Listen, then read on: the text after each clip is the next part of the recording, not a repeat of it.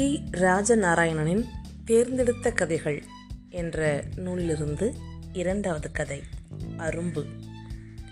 குருமலையின் உச்சிக்கு ஏறி நாங்கள் போய் சேர்ந்தோம். கோவம்பழச் சூரியன் மேற்கே கருமலைக்குள் இறங்க ஆரம்பித்து விட்டான். பௌர்ணமிக்கு மறுநாள். இன்னும் கொஞ்ச நேரத்தில் சுகமான ஒரு சந்திரோதயத்தை பார்க்கலாம். ராத்திரி முழுக்க நாங்கள் அங்கேயே பொழுதை கழிக்க தீர்மானித்து வந்திருந்தோம். குறுமலை அப்படி ஒன்றும் உயரமான மலை இல்லை என்றாலும் உச்சிமலையை அடைந்து அங்கிருந்து தரையை பார்க்கிற போது ஒரு இது உண்டாகத்தான் செய்கிறது. ஒரு தடவை கொத்தனார் ராமசாமி நாயக்கர் சொன்னது அப்போது ஞாபகத்துக்கு வந்தது. அவர்களும் இதேபோல் ஒரு கோடையில் இந்த மலை உச்சிக்கு வந்தார்களாம். மலை ஏறிய அலுப்பையெல்லாம் முறியடித்து விட்டதாம் உற்சாகம். அப்போ அவர்கள் நல்ல பிராயம் இளவயசு பிள்ளைகள் சோமயாஜுலு அப்போது ஒரு பயங்கர கெட்ட வார்த்தையை உறக்கச் சொல்லி கூவினாராம். கேட்டதும் சிரிப்பு வந்தது எனக்கு.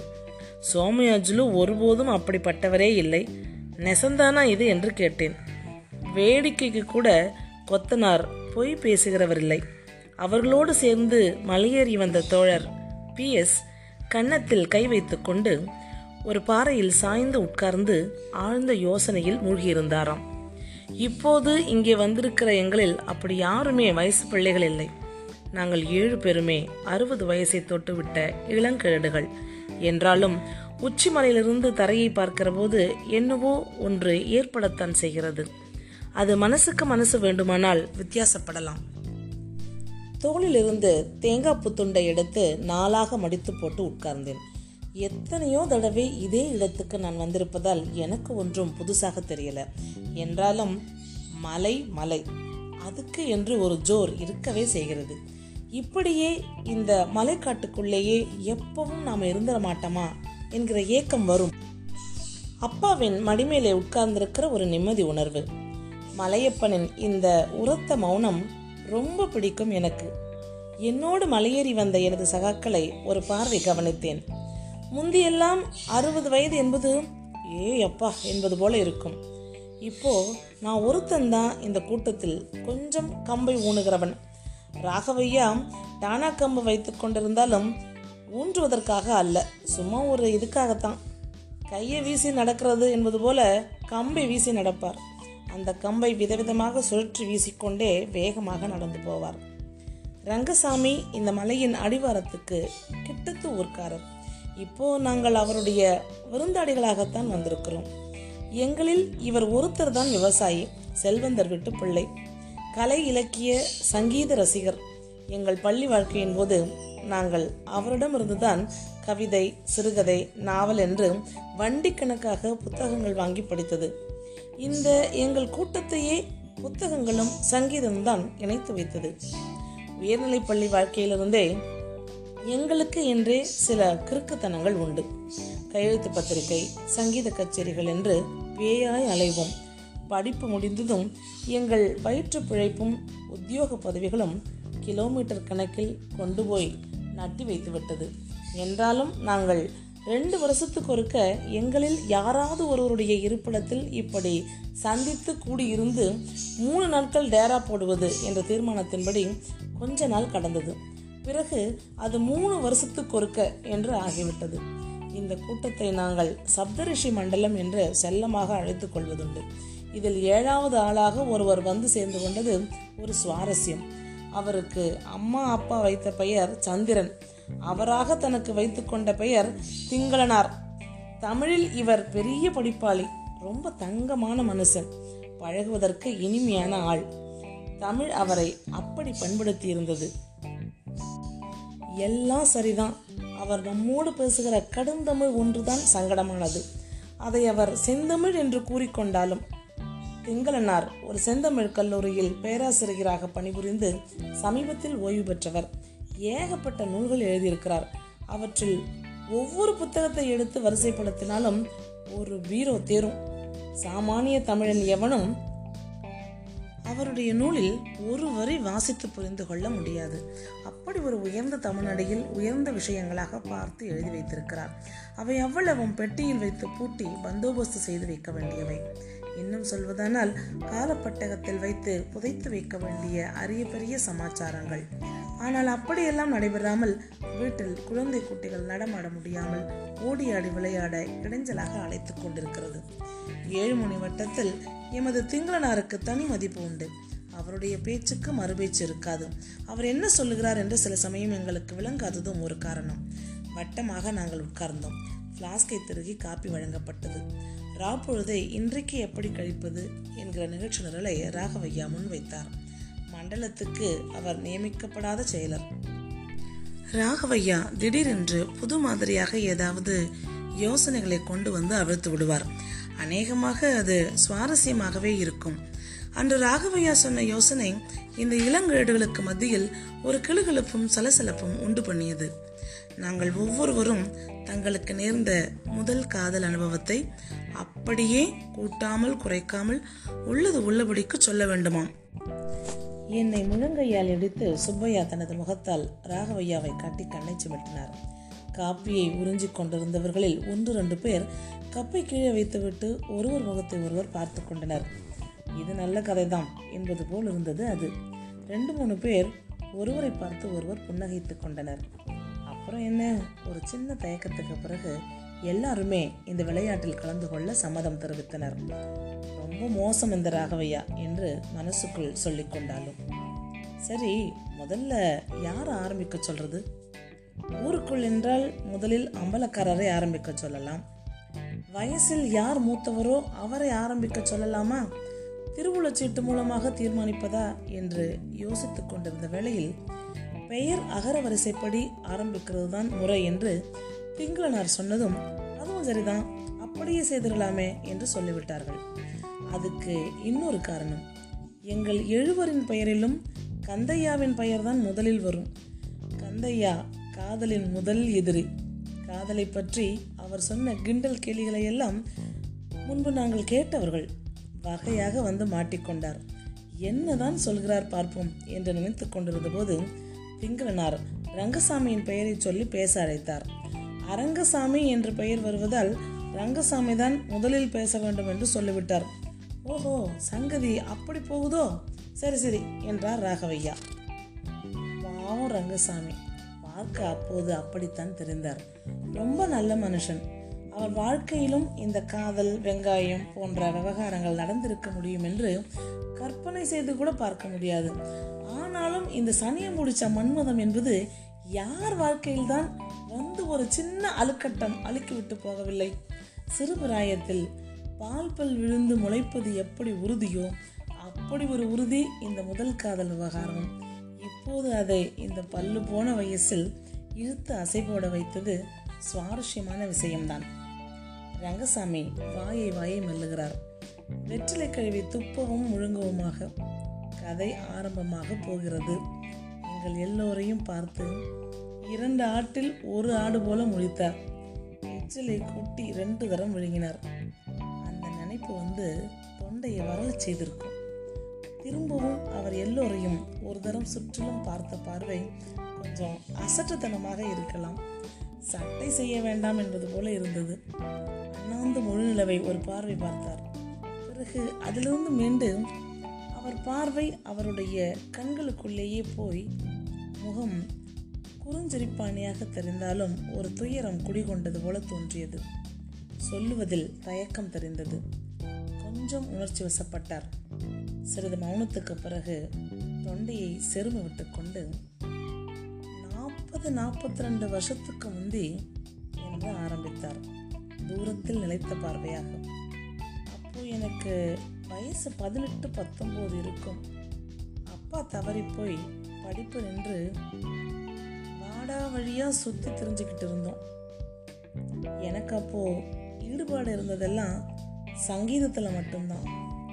அது ஒரு கிறுக்கு மாதிரி உள்ளுக்குள்ளேயே ஒரு சுதி உண்டாக்கிட்டு அதை நிலச்சட்டமாக ஆக்கி மனசை அதிலேயே லைக்க விட்டு அதை பிடிச்சிக்கிட்டே குழந்தை நடவண்டியை பிடிச்சிக்கிட்டு நடைபெறுற மாதிரி ராக சஞ்சாரங்கள் பண்ணிக்கிட்டே இருக்கிறது. இதுதான் பொழுதுபோக்கு. தூரத்தில் எங்கேயாவது நீண்ட கார்வை ஒளி கேட்டுட்டா போதும். அதை என் சுருதிக்குள்ள கொண்டாந்து ஒட்ட வைக்கிறது. ஆதார சுருதியில் ஒட்டலைன்னா அது எந்த சுரத்தில் வருது என்று பார்க்கிறது. கேட்குற மற்ற ஒளிகள் என்னுடைய மனச்சுருதியோடு சுரங்களோட சேராத போதெல்லாம் துடிச்சு போவேன் ஒட்டுகிற ஒளிகளால் மெய்மறப்பதும் ஒட்டாத ஒளிகளால் துன்பப்படுறதும் இன்னும் என் வாழ்க்கையில் இருந்து கொண்டே தான் இருக்கு. சில சமயம் பெரும்பான்மையோரை போல நானும் ஒரு ஞானம் கெட்டவனா இருந்திடப்படாதானும் தோணும். ஏன் அப்படி சொல்றீங்க ரங்கசாமின்னு கேட்டேன் நான். கொஞ்சம் முகந்திருப்பி என்னை பார்த்தார். அதைத் தொடர்ந்து எல்லோரும் என்னை பார்த்தபோது ஐயோ சுருதி களைஞ்சு போச்சேன்னு திடுக்கடைஞ்சேன். வெளியே வந்த ரங்கசாமி சுருதிக்குள்ள போக சில வினாடிகள் பிடித்தது. அந்த நிலையில் என்னை யார் கூப்பிட்டாலும் ரெண்டாவது குரலுக்கு தான் ஏன்னு கேட்பேன். எதிர்க்க இருக்கிறத கண் பார்த்தாலும் காட்சி கண்ணுக்கு வெளியில தான் நிற்கும். ஒட்டுதலுள்ள மனசுக்காரங்களோட எவ்வளவு தூரமானாலும் நாயன கச்சேரி பாட்டு கச்சேரின்னு போயிட்டு வர்றது இப்படி ராத்திரிகளில் மூச்சுக்கிட்டே அலையிறதுனால் பகலெல்லாம் தூங்குறது இப்படி. கரிசல் காட்டில் விவசாயம் ஆடி மாதம் குப்பை அடியில் தொடங்கினா புரட்டாசியில் விதைப்பு சமயத்திலையும் தை அறுவடை வரையிலும் தான் பரபரப்பு. மற்ற மாதங்களில் சின்ன சின்ன வேலைகள் தான் ஆம்பளைகளுக்கு. மற்ற பொறுப்பு எல்லாமே பொம்பளைகளோடது தான். பாட்டியும் ரெண்டு அம்மாவும் பொறுப்பாக கவனிச்சுக்கிறதுனால எனக்கு விடுப்பு ரொம்ப. ரங்கசாமி இந்த இடத்தில் கொஞ்சம் நிறுத்தினார். நாடியை கீழ் உதற்றோடு சேர்த்து அழுத்தி துடைத்துக் கொண்டார். எங்களை அவர் பார்க்கல. தனக்குள்ளாகவே பேசிக்கொள்கிறவர்களைப் போல யோசித்தார். அப்போது வார்த்தைகள் தடைபடும். நூல்கண்டில் வந்து கொண்டிருந்த நூல் அறுபட்டது போல தேடிய நூல் நுனி கிடைத்ததும் பேச்சு தொடர்ந்து வரும். எங்கள் தெருவின் ஒரு பகுதியில் அரைகுறையாக கட்டி பாதியிலேயே நின்று போன காரை வீடு இருந்தது. அந்த வீட்டு வாசலின் அகலமான கல்படிகளில் அந்த நேரத்தில் கொஞ்சம் உட்கார்ந்திருப்போம். அந்த கட்டடத்தின் நேர் எதிரே எங்கள் ஊர் தபால் பை வந்து சேரும். பஞ்சாயத்து போர்டுக்கு வருகிற தினசரி பேப்பரை தபால் பிரித்ததும் முதல் காரியமாக நான் போய் எடுத்துக்கொண்டு வந்து விடுவேன் அந்த படிக்கட்டுக்கு. உட்கார்ந்து பேப்பர் படிக்க எங்களுக்கு அந்த இடம் வசதியாக இருந்தது. கொண்டு வந்தவன் என்ற முறையில் பேப்பர் பார்க்கும் முதல் சலுகை எனக்கு. மேலோட்டமாக ஒரு பார்வை பார்த்துவிட்டு மற்றவர்களிடம் தந்து விடுவேன். பேப்பரையே கரைச்சி குடிப்பது எல்லாம் எனது நண்பர் வெங்கடபதி தான் ஒரு செய்தி பத்திரிகை போதும். அன்ன ஆகாரம் எல்லாம் மூணாம் பட்சம்தான். அப்படியே அதில் கவிழ்ந்து கிடந்து விடுவார். அதிலிருந்து பிறகு அவரை மீட்டு கொண்டுதான் போக வேணும். சாயந்தரத்தின் அந்த செங்கமங்கலான வேளையில் நாங்கள் ரெண்டு பேரும் லாத்தலாய் நடப்போம் மண்ணாந்துரை பாலத்துக்கு. வெங்கடபதி அருமையாக பாடுவார். ராகங்களின் வடிவங்களை விசிலில் புதுசு புதுசாக கொண்டு வருவார். தபால் ஆபீஸின் எதிரே உள்ள அந்த கல்வெட்டின் படிக்கட்டுகளில் சுடுகிற சுட்டையும் பொருட்படுத்தாமல் வந்து உட்காரவர்களின் எண்ணிக்கை எங்கள் ரெண்டு பேரையும் தவிர மேலும் ரெண்டு மூணு பேர் இருந்தார்கள். உயரமான அந்த படிக்கட்டுகளில் நிலைப்படியில் நானும் வெங்கடபதியும் உட்கார்ந்து கொள்வது வழக்கம். தபாலில் பேப்பர் வராத விடுமுறை நாட்களிலும் கூட அது ஒரு ஒழுங்காக நடந்து வந்தது. அப்போது அங்கே இளவட்டு பிள்ளைகளுக்கே உரிய சிரிப்பானை கதைகள் பரஸ்பர கேலி வேடிக்கை பேச்சுகள் இப்படி அமர்க்கப்படும் உடம்பில் விளைகிற ஒவ்வொரு பருவத்துக்கும் ஒரு குணாம்சம் உண்டு. வாலிபம் அரும்புகிற அந்த பருவம் கொஞ்சம் வினோதமானதுதான். மனசு கட்டுக்கடங்காத மாலை காளைகள் போல திமுறிக்கொண்டு துள்ளலும் பாய்ச்சலுமாக வாளை தூக்கி கொண்டு அலையும். பதின் வயசில் உடைந்த மகரக்கட்டு குரல் சரியாகி குரல் கனத்து ஆண்மை நிறைந்து உடம்பு முழுவதும் மின்னாப்பு தோன்றி பார்க்காதவர்கள் திடீரென்று பார்த்தால் அசர வைக்கும். மூக்கு பழுத்து ஒளிர மெல்லிய பட்டு மீசை நெருக்கமாக துளிர கன்னங்களில் அழகு பருக்கள் அரும்ப சிரிக்கும் போது தூய பற்களின் வெண்ணொளி மின்ன உடலில் கசியும் இளம் வியர்வையின் கனமான வாலிபத்தின் நெடுவீசும் அந்த பிராயம். அருகில் இருக்கும் வேற்று பெண்களை சலனப்படுத்தும். ரங்கசாமியின் இந்த ஆணிய வர்ணனை எங்களில் மெல்லிய ஒரு சிரிப்பை உண்டு பண்ணியதோடு ஒரு ஏக்க பெருமுச்சரியவும் வைத்தது. ஐயோ அந்த பருவம் போனது போனதுதான். அந்த ஒரு நாள் தபால் ஆபீஸிலிருந்து எடுத்துக்கொண்டு வந்த தினசரியை ஒரு பார்வை பார்த்துவிட்டு மற்றவரிடம் தந்தேன். கைகளை கோர்த்து வலது முட்டில் வைத்து உடலை பின் சாய்த்து குறிக்கோளற்ற பார்வையால் வானத்தை வெளித்தேன். உடல் பின்னும் முன்னுமாக மெல்லிசாய் ஒயிலாக ஆடிக்கொண்டிருந்தது எனக்கு எதிர்ச்சாரியில் உள்ள வீட்டுச் சுவரில் ஒரு பாட்டு ஜன்னல். அது எப்போதும் அநேகமாய் மூடியே இருந்த ஞாபகம். இன்று அந்த பாட்டு ஜன்னலின் ஒரு கதவு கொஞ்சம் உற்சாய்த்து திறந்திருந்தது. மேம்போக்காக நான் அதை பார்த்து கொண்டிருந்த போது அதில் ஒரு கண் மனித கண் தட்டுப்படுவது போல் தெரிந்தது. அதை நான் கவனிக்கிறேன் என்று அறிந்ததும் அந்த கண் சட்டென்று மறைந்து விட்டது என்னை சுற்றிலும் இருப்பவர்கள் தினசரி பேப்பரை பகுதி பகுதியாக பிரித்து வாசித்துக் கொண்டு அதுகளின் மேல் கண்ணாய் இருந்தார்கள். கொஞ்சம் கழித்து அந்த கண்ணும் பாதியை விட குறைவான முகமும் திரும்பவும் மொள்ள வந்து நின்றது.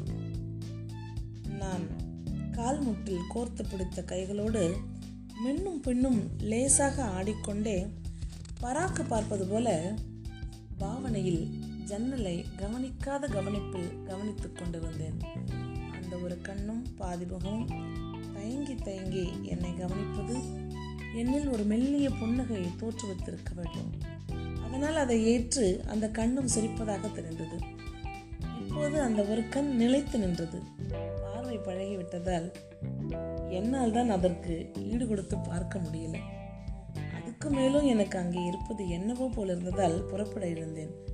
இவ்வளவு சீக்கிரமாக நான் புறப்பட எழுந்து நின்றதை வெங்கடபதி நாயக்கர் என்னை ஆச்சரியத்துடன் பார்த்தாலும் பேப்பரில் ஒன்றுமில்லை என்று சொல்லிவிட்டு அவரும் என்னோடு புறப்பட்டு விட்டார்.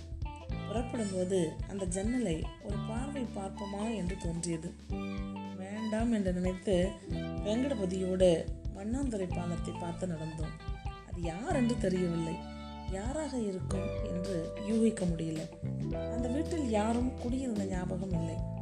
ரொம்ப நாளாய் போட்டித்தான் கிடந்தது. முன்பு அந்த வீட்டில் குடியிருந்த ஒரு வெளியூர் குடும்பத்தைச் சேர்ந்த ஒரு கன்னி பெண்ணை முகட்டு பாம்பு கொத்தி இறந்து போனதால் அதுக்கு பிறகு யாருமே அங்கே குடிபோக விருப்பமில்லை. வெங்கடபதி நாயக்கர் இப்படியான விஷயங்களை அறிந்து கொண்டு வருவதில் சமர்த்தர். அவர் எனக்கு ஒரு கை அகராதி போல. அந்த ஜன்னல் வழி பார்வை அன்றுதான் ஆரம்பமா என்று தெரியல. அந்த நடையின் போது அநேகமாக வெங்கடபதியும் நானும் தான் நடப்போம். உட்கார்ந்த பிறகு சிலர் வந்து கலந்து கொள்வார்கள். அன்றைக்கு வண்ணாந்துறை பாலத்துக்கு போகாமல் என்னுடைய கால்கள் போகிற பாதையில் உள்ள ஒரு இரவை கிணற்றின் மிதிகளை பார்த்து போனது. மிதிகளில் உட்கார்ந்தோம். வெங்கடபதியிடம் ஒரு பழக்கம். நான் வாய் திறக்காத வரை அவரும் சலம்ப மாட்டார். விசிலில் மெல்லிசாக அவரிடமிருந்து இந்தோள ராகம் வந்து கொண்டிருந்தது. ஜிலேபி பிழியறது போல இந்தோள ராகத்தின் கிளை வட்டங்கள் சுகமாக வந்து கொண்டிருந்தது அவரிடமிருந்து ராகப்பறவை கிளை இறங்கட்டும் என்று காத்திருந்து நேரம் பார்த்து அவரிடம் வெங்கடபதி நாயக்கர் நாம் உட்கார்ந்து பேப்பர் படிக்கிறோமே அதுக்கு எதிர்வரிசை வீட்டில் இப்போது யார் குடி வந்திருக்கா? முகத்தை சுண்ட வைத்துக்கொண்டு அது அவர் யோசிக்கிற அழகு. எந்த வீடு? என்று கேட்டுவிட்டு ஓ அதுவா? நம்ம ஊருக்கு இப்போ புதுசாக ஒரு பிஎம் வந்திருக்காருல்ல அவர் குடும்பம்தான். எத்தனை குழந்தைங்க அவருக்கு? ஒரு பொட்டை பிள்ளை தான். இங்கே வந்த பிறகு இப்போ தான் சடங்காகி இருக்கு. இன்னும் விசேஷமே முடியல. ஒரு மஞ்சள் முகம் ஞாபகத்துக்கு வந்தது. இடது பக்க வகுடு எடுத்து தலை சீவி வலது பக்க முடியில் ஒரு கனமான ஹேர்பின் சுருகி கருஞ்சாந்து பொட்டு வைத்து கண்களே முகத்தில் தெரிகிற அந்த முகத்திற்குடையவள். பள்ளி நேரத்தில் எங்கள் வீட்டை கடந்து செல்ல பார்த்திருக்கிறேன். ஆறாவது படிக்கிற இந்த கடைக்குட்டி தங்கையோடுள்ள ஜோட்டு பிள்ளை. ஏன் எதுக்காக என்ன விஷயம் என்றெல்லாம் என்னிடம் வெங்கடபதி எதிர்கேள்வி கேட்க மாட்டார். விட்ட இடத்திலிருந்து இந்தோளம் இறங்கி வந்தது. புன்னகைக்கும் அந்த செவ்வரி படர்ந்த கண் நான் பார்க்கும்போது மட்டும் போக்கு காட்டி மறையும். இத்தனை ஆண்டுகள் கழித்தும் அந்த கண்களை மட்டும் மறக்க முடியவில்லை. மறுநாளும் அந்த கண்கள் பாட்டு ஜன்னலை ஒரு சாய்த்து வைத்துக்கொண்டு நகர்ந்து போவதும் திரும்ப வருவதும் பிறகு நிலைச்சட்டமாக நிற்பதும். என்னால் தான் அதை நிலைத்து எதிர்கொள்ள முடியவில்லை. அந்த கண் பேசியது கெஞ்சியது என்றாலும் எதுவோ என்னை தடுத்தது. மறுநாள் நான் வெளியூர் போக வேண்டிய ஒரு முக்கிய அலுவல் வந்து சேர்ந்தது. வெளியூரில் இருப்பது முள்மேல் இருப்பது போல திரும்பி வர ரெண்டு நாள் ஆகிவிட்டது. குளித்து உண்டி முடித்து மதியம் படுக்கையில் கிடந்து சாயந்தரம் அங்கே போகணுமே. வீட்டு சாப்பாடு போலவே வீட்டு படுக்கையும் ஒரு சொகமே. வெறுமனே கண்களை மூடிக்கொண்டு காற்றில் எருக்கம் விதை பறந்து சஞ்சாரம் செய்வது போல குருட்டு ஆசைகள் ரெக்கைகளை அடிக்காமல் வானத்தில் பறந்து போல் புரிந்து கொண்டே இருந்தன. விழிப்பிற்கும் தூக்கத்துக்கும் இடைப்பட்ட நிலையில் ஒரு நூலிழையில் தப்பு விட்டான் ரெங்கசாமி. கவிஞனாகி விடாமல் என்று நினைத்து கொண்டேன். மெதுவாக எனது அரைக்கதவை திறந்து கொண்டு பூனை போல ஒரு பையன் வருவது தெரிந்தது. பக்கத்து தெருக்கார பையன் என் தலைப்பக்கத்தில் வந்து உட்கார்ந்தான். என்னப்பா என்றான். ஒன்றுமில்லை என்றான் பளிச்சென்று. ஊரில் இப்படி ஒரு காரியமும் இல்லாமல் அடுத்தவர் வீட்டுக்குள் உரிமையோடு வருவது உட்காருவது பத்திரிகைகளை புரட்டி படம் பார்ப்பது போறேன் என்று சொல்லாமல் போய்விடுவது இதெல்லாம் ஊர் தோன்றிய நாளிலிருந்தே இருந்து வரும் வழக்கம். கதவு மூடி இருந்தாலும் தட்டி அறிவித்து விட்டு கூட திறக்கணும் என்கிறதும் கிடையாது. பகல்தானே என்ன நடந்து கொண்டிருக்க போகிறது என்கிற தெம்பு. கவனிக்காதது போல் அவனை நிதானித்து பார்த்து கொண்டிருந்த போது மடியிலிருந்து எதையோ ஒரு காகிதம் ஒன்றை எடுத்து நான் பார்க்கும்படியாக படுக்கையில் வைத்தான். பதினாறு மடிப்பு மடித்த ஒரு காகிதம். என்னது ராயா? ரோசம்மா அக்கா உங்ககிட்ட தர சொல்லி கொடுத்தது. ரோசம்மா யாரு என்பது போல பார்த்தேன் அவனை. பதிலுக்கு காகிதம் வேணுமாம் வாங்கிட்டு வர சொல்லுச்சு. புரிந்து கொள்ள கொஞ்ச நேரமானது. அதை மறைக்க சிரித்துக்கொண்டு அட கொங்கன பயலே என்றேன் வேடிக்கைக்காக. இப்படியான சமயங்களில் தன்னை வைது கொள்வதற்கு பதிலாக தான் அடுத்தவரை வைவது. சரி போ பிறகு வா என்று அவனை அனுப்பிவிட்டு காகிதத்தை பொறுத்தேன். அதில் விசேஷமாக ஒன்றுமில்லை. கிள்ளிப்பிள்ளை போல மாறி மாறி ஒன்றையே தான் திரும்ப திரும்ப சொல்லியிருந்தது. நீங்கள் என்ன கல்யாணம் கட்டிக்கிடணும்? உங்களை கல்யாணம் கட்டிக்கிட ஆசையாக இருக்குது எப்படியாவது நம்ம கல்யாணம் செஞ்சுக்கிடணும். இதே தான் கடைசியாக அதில் அந்த காலத்திய பெண்கள் எழுதுவது போல மன்னிப்பு கேட்டு ஏதாவது நான் தவறுதலாக சொல்லியிருந்தால் மன்னிக்கணும் எழுதியிருந்தது என்று சொல்லி சிரித்தார் ரங்கசாமி. சிரிக்கிற விஷயமா இது? பாவி மட்டும் சிரிக்கிறானே. ஐம்பது வருஷத்துக்கு மேலே ஆகிவிட்டதனால் சிரிப்பு வருதா? கொஞ்ச நேரம் கழித்து வெங்கடபதி நாயக்கர் வந்தார். கடிதத்தை அவரிடம் காட்டினேன். படித்து பார்த்த அவருக்கு தலையும் புரியவில்லை காலும் புரியவில்லை. விவரங்கள் சொன்னேன். அவர் என்னை விட ஐந்தாறு வயது மூத்தவர். இப்படியான சமாச்சாரங்களை எல்லாம் கடந்தவராக இருக்க வேண்டும். லேசாக முகம் மலர்ந்தது. சரி நடக்கட்டும் என்பது போல கடிதத்தை என் பக்கத்தில் வைத்துவிட்டு மௌனமானார். குளிக்க போகும் கிளம்பும் என்று அவரையும் கூட்டிக் கொண்டு தோட்டத்து பம்ப் செட் அறையின் சாவியை எடுத்துக்கொண்டு போனேன். இதமாக அமைந்தது குளிப்பு.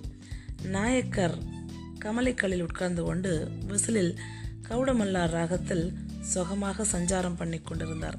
அடடா என்ன அருமையான ராகம்.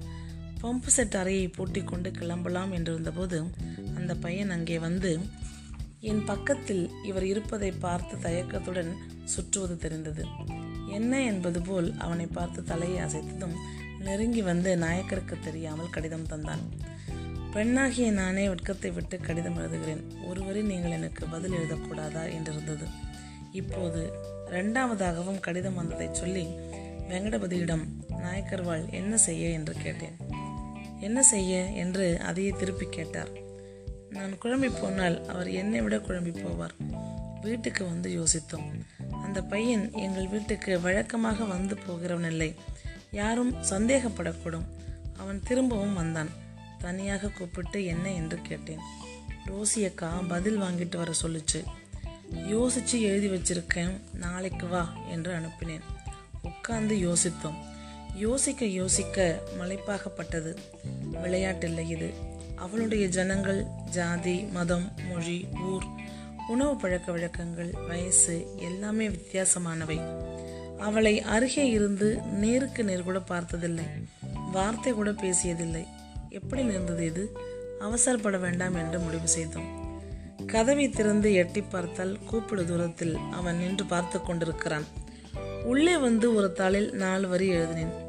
எனக்கு ஒன்றும் ஓடவில்லை. யோசிக்க வேண்டும். அவசரம் வேண்டாம் என்பது போல கூப்பிட்டு அவனிடம் கொடுத்து அனுப்பினேன். இப்படி முன்பின் அறியாத ஒரு பெண்ணை கட்டிக்கொள்வதும் பெரியவர்கள் ஏற்பாடு செய்கிற திருமணமும் கிட்டத்தட்ட ஒன்றுதான் என்று எங்களுக்குள் பேசிக்கொண்டோம். கொஞ்ச நேரம் கழித்து தெருவில் ஏதோ வித்தியாசமான சலசலப்பு கேட்டது. அது என்னன்னு போய் பார்த்துட்டு வரும் என்று இவரை அனுப்பினேன். அதிர்ச்சியான செய்தி ஒன்று கொண்டு வந்தார். இந்த பையன் இங்கே மாறி மாறி வந்து போனதையும் அங்கே போயிட்டு வரதையும் எவனோ கவனிச்சிருக்கான். சந்தேகம் வந்துட்டது. கடிதத்தை கொண்டு போய் அவளிடம் கொடுத்ததோடு அன்றைய நிலையை முடித்து கொண்டிருக்கலாம். என் கடிதத்துக்கும் ஒரு பதில் கடிதம் வாங்கி கொண்டு வரும்போது அவனை மடக்கி பிடித்து விட்டார்கள். டே என்னடா அது? என்று கேட்டிருக்கிறார்கள். ஒன்றுமில்லையே ஒன்றுமில்லைன்னா ஏன் முழிக்க? மடிய காட்டு பயல் ஓட்டம் பிடிக்கவும் வளைத்து பிடித்து கொண்டு விட்டார்கள். கடிதத்தை எடுத்து படித்ததோடு விட்டிருக்கலாம். நேராக அவனை இழுத்து கொண்டு போய் அவளுடைய தகப்பனாரிடமே ஒப்படைத்து கடிதத்தையும் காட்டி பார்த்திரா உம மகளோட யோகியதே என்று கேட்டு ஊர் விட்டு ஊர் வந்து இப்படி காரியமா பண்ணிக்கிட்டு இருக்கீங்க என்று அவரிடம் கேட்டிருக்கிறார்கள். ரகளையாகி விட்டது மகளை போட்டு தகப்பனார் அடி அடி என்று அடித்திருக்கிறார். விஷயம் ஊரே கேளு நாடே கேளு என்றாகிவிட்டது. தாங்க முடியவில்லை வேதனை. அந்த அடிகள் எல்லாம் என் மீது பட்டது போல இருந்தது. மறுநாள் அதிகாலை வெங்கடபதி நாயக்கர் ஒரு செய்தி கொண்டு வந்தார். அந்த பெண்ணை ராத்திரியோடு ராத்திரியாக வண்டி கட்டி அதில் வலுவந்தமாக தூக்கி போட்டு எங்கேயோ அவர்களுக்கு சொந்தக்காரங்க இடத்துக்கு கொண்டு போய் விட்டார்களாம். வெளியே தலை காட்ட முடியவில்லை. வீட்டுக்குள்ளேயே கொஞ்ச நாள் மனப்புழுக்கத்தில் புழுங்கிக் கொண்டு கிடந்தேன். வீட்டில் யாரும் என்னை கேட்க முடியாது. ஊரில் எல்லோரும் என்னை வித்தியாசமாக பார்ப்பது தெரிந்தது. வெளியூரில் கொஞ்ச நாள் தங்கி இருந்து விட்டு வந்தேன். எங்கே போயிருந்தும் மனசுக்கு சரிப்பட்டு வரவில்லை. சில நாள் கழித்து வெங்கடபதி நாயக்கரை கூப்பிட்டு அந்த பெண்ணின் ஊருக்கு போகச் சொல்லி என்ன நடந்திருக்கும் என்று பார்த்து விட்டு வாரும் என்று சொல்லி அனுப்பி வைத்தேன். அந்த ஊரில் யாரையும் தெரியாது. எப்படி விசாரித்து தெரிந்து கொண்டு வர தைரியமாக புறப்பட்டு போனார். பால் மாடு ஒன்று விலைக்கு வேண்டியிருக்கிறது என்று சொல்லிக்கொண்டு ஒவ்வொரு கிராமத்திலும் மாடு ஆடு வாங்கி தர என்று தரகர்கள் இருப்பார்கள். இவர்கள் வீடு தெரு ஊர் என்று சுற்றித் திருவதால் ஊரில் நடக்கும் நல்லது பொல்லாதது எல்லாம் தெரிந்திருக்கும் இவர்களுக்கு. அந்த ஊரில் உள்ள ஒரு மாட்டுத் தரகனை பிடித்தார். டீ சாப்பிடலாம் வா என்று கூப்பிட்டு அவனுக்கும் வாங்கி தந்தார். பால் மாடுகளின் விலை நிலவரங்கள் பால் தரும் அளவு இப்படியாக பேச்சு தொடங்கியது. இவருக்கு எந்த ஊர்? என்று கடைக்காரர் கேட்க பெயர் சொன்னார். அப்படியா? அங்கே தானே இன்னார் எங்கள் ஊர்க்காரர் வேலை பார்க்கிறார் என்று கேட்க ஆமாம் என்று இவர் சொல்லி பொண்ணு சடங்காகி இருக்கு இவர் சொல்ல அப்படியா எங்களுக்கு தெரியாதே. சடங்கு விசேஷம் இங்கே வச்சு செய்ய போகிறத சொன்னாங்களே. தெரியலையே. அவர் மூலமாக தான் இங்கே பால் மாடு பார்க்கலாம்னு வந்தேன். அதுக்குள்ள தரகனாரையும் பார்த்துட்டேன். இப்போ நீங்கள் அவரை பார்க்கணுமா? பார்த்து பேச வேண்டிய ஜோலி ஒன்றும் கிடையாதுனாலும் அவர் ஊருக்கு வந்துட்டோமே எட்டி பார்த்துட்டு போயிடலாம்னு தான் அவர் இருக்காரா என்று ஒரு ஆளை விட்டு பார்த்து விட்டு வர சொன்னார்கள். அவர் வீட்டில் யாருமே இல்லை. அவர் ஊருக்கு வந்தே ஒரு மாதத்துக்கு மேலே இருக்கும் என்று விசாரித்து விட்டு வந்தவர் விவரம் சொன்னார். நாயக்கர் பேருக்கு நாலு மாடுகளை பார்த்துவிட்டு இன்னொரு தரம் வர்றேன் என்று சொல்லிவிட்டு வந்தார். வந்து போன காரியம் காய் என்றார். முதலில் கொஞ்ச நாள் லீவு போட்டுவிட்டு போன ரோசம்மாவின் தகப்பனார் மாறுதல் வாங்கி கொண்டே போய்விட்டார். அந்த பேய் வீட்டுக்கு அதன் பிறகு யாரும் குடிவரவில்லை. என்னை திருமணம் செய்து கொள்ளும்படி வீட்டிலும் சுற்றமும் நெருக்குதல் தந்தபோது நான் திரும்பவும் ரோசம்மாவை தேட ஆரம்பித்தேன். தூத்துக்குடியில் அவள் ஒரு கன்னியாஸ்திரிகள் மடம் நடத்தும் பள்ளியில் படிப்பதாக கேள்விப்பட்டு போனேன். மடத்தின் வரவேற்பு அறை சிறியதாகவே இருந்தது. யாரையும் காணோம் அங்கே தொங்கவிடப்பட்டிருந்த சிறிய காண்டாமணியை அடித்தேன். கொஞ்சம் கழித்து அங்கே இருந்த அக்கா மாக்கர்வாளில் ஒருவர் வந்து யாரை பார்க்கணும்? என்று கேட்டார். சொன்னேன் வெளியூர் போயிருக்கிறாள். எந்த ஊர்? தெரியல. எப்போ வருவாள்? தெரியல. நீங்க யார்? அவளுடைய அப்பாவுக்கு தெரிந்தவர். அந்த அம்மையார் அங்கே மேஜையின் மேல் இருந்த பதிவேட்டை காட்டி உங்கள் முகவரி சொல்ல வேண்டிய விஷயம் ஏதேனும் இருந்தால் அதையும் எழுதி வைத்து விட்டு போங்கள் என்றார். பதிவேட்டில் எனது பெயரும் முகவரியையும் எழுதி பார்க்க வந்தேன் முக்கிய விஷயமாக நீ இல்லை ஏமாற்றத்தோடு திரும்பி போகிறேன் என்று எழுதி வைத்துவிட்டு வந்தேன். அவளிடமிருந்து பதில் வரும் என்று காத்திருந்தேன். மிக நீண்ட நாட்கள். அத்தனை வேகமாக கடிதங்கள் எழுதிய அவளிடமிருந்து ஒரு வார்த்தை பதில் இல்லை. அந்த மடத்தின் முகவரிக்கு நானே அவள் பெயருக்கு ஒரு கடிதம் எழுதினேன்.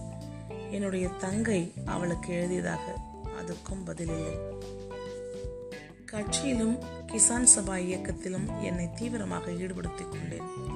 முழு நேரத்தையும் அதுக்கே செலவிட்டேன். சிறைச்சாலை தலைமறைவு வாழ்க்கை என்று அலைந்தேன். வேலைக்கு சாப்பிடாமல் உடல் நலம் பேணாமல் காச நோயாளியாகி மிக நீண்ட காலம் படுக்கையில் விழுந்தேன். எப்படியோ தேறி எழுந்து உட்கார்ந்தபோது நாட்டில் உலகத்தில் எத்தனையோ காரியங்கள் நிகழ்ந்து முடிந்திருந்தன. கல்யாணமே வேண்டாம் என்று இருந்த என்னை கடைசி காலத்தில் ஒரு மனசு துணை வேண்டாமா என்று கேட்டு என்னை திருமணத்துக்கு இந்த குடும்பத்தில் சம்மதிக்க வைத்து விட்டார்கள்.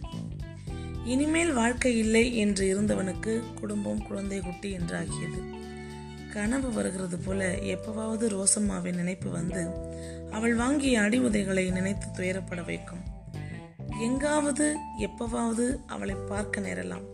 பயணங்களின் போது கூட்டத்தோடு கூட்டமாய் கூட்டத்துக்கு மத்தியில் ஏதோ ஒரு ரயிலுக்கிடையில் ரயில் மற்றொரு ரயிலுக்காக வழிவிட்டு காத்திருக்கும் போது எதிர்வரும் ரயிலில் அவள் ஜன்னலோரம் உட்கார்ந்து கொண்டு வேகமாக கடந்து செல்லும் போது பார்க்க நேரலாம். அவளும் என்னைப் போல் கல்யாணமாகி குடும்பம் குழந்தை என்று ஆகிவிட்டிருந்தால் பரவாயில்லை. கன்னியாஸ்திரி மடத்திலேயே ஒரு கன்னியாகவே முடங்கி போயிருப்பாளோ? எங்காவது பார்க்க நேர்ந்து விசாரிக்கும் போது இன்னும் கல்யாணம் ஆகவில்லை. உங்களுக்காகவே காத்திருந்தேன் என்று சொன்னால் ரங்கசாமியால் இதுக்கு மேல் பேச முடியவில்லை. அவர் சொன்ன கடைசி வாக்கியம் எங்களையும் உலுக்கியது. சுற்றி உள்ளவர்களை கவனித்த போது இதுக்கு மேல் என்ன என்பது போல திகைப்பில் சமைந்திருப்பது தெரிந்தது. பூமியினுள் நீண்ட காலமாக புதைந்து கிடந்த கலைநீர்த்திமிக்க சிலையை எடுத்து நிறுத்தியது போல் இருந்தது ரோசம்மாவின் கதை. நாங்கள் மௌனமாக இருந்தோம். முதல் காதல் அனுபவத்தை அடுத்ததாக சொல்ல வேண்டிய கந்தையாவை கை காண்பித்தார் திங்களனார்.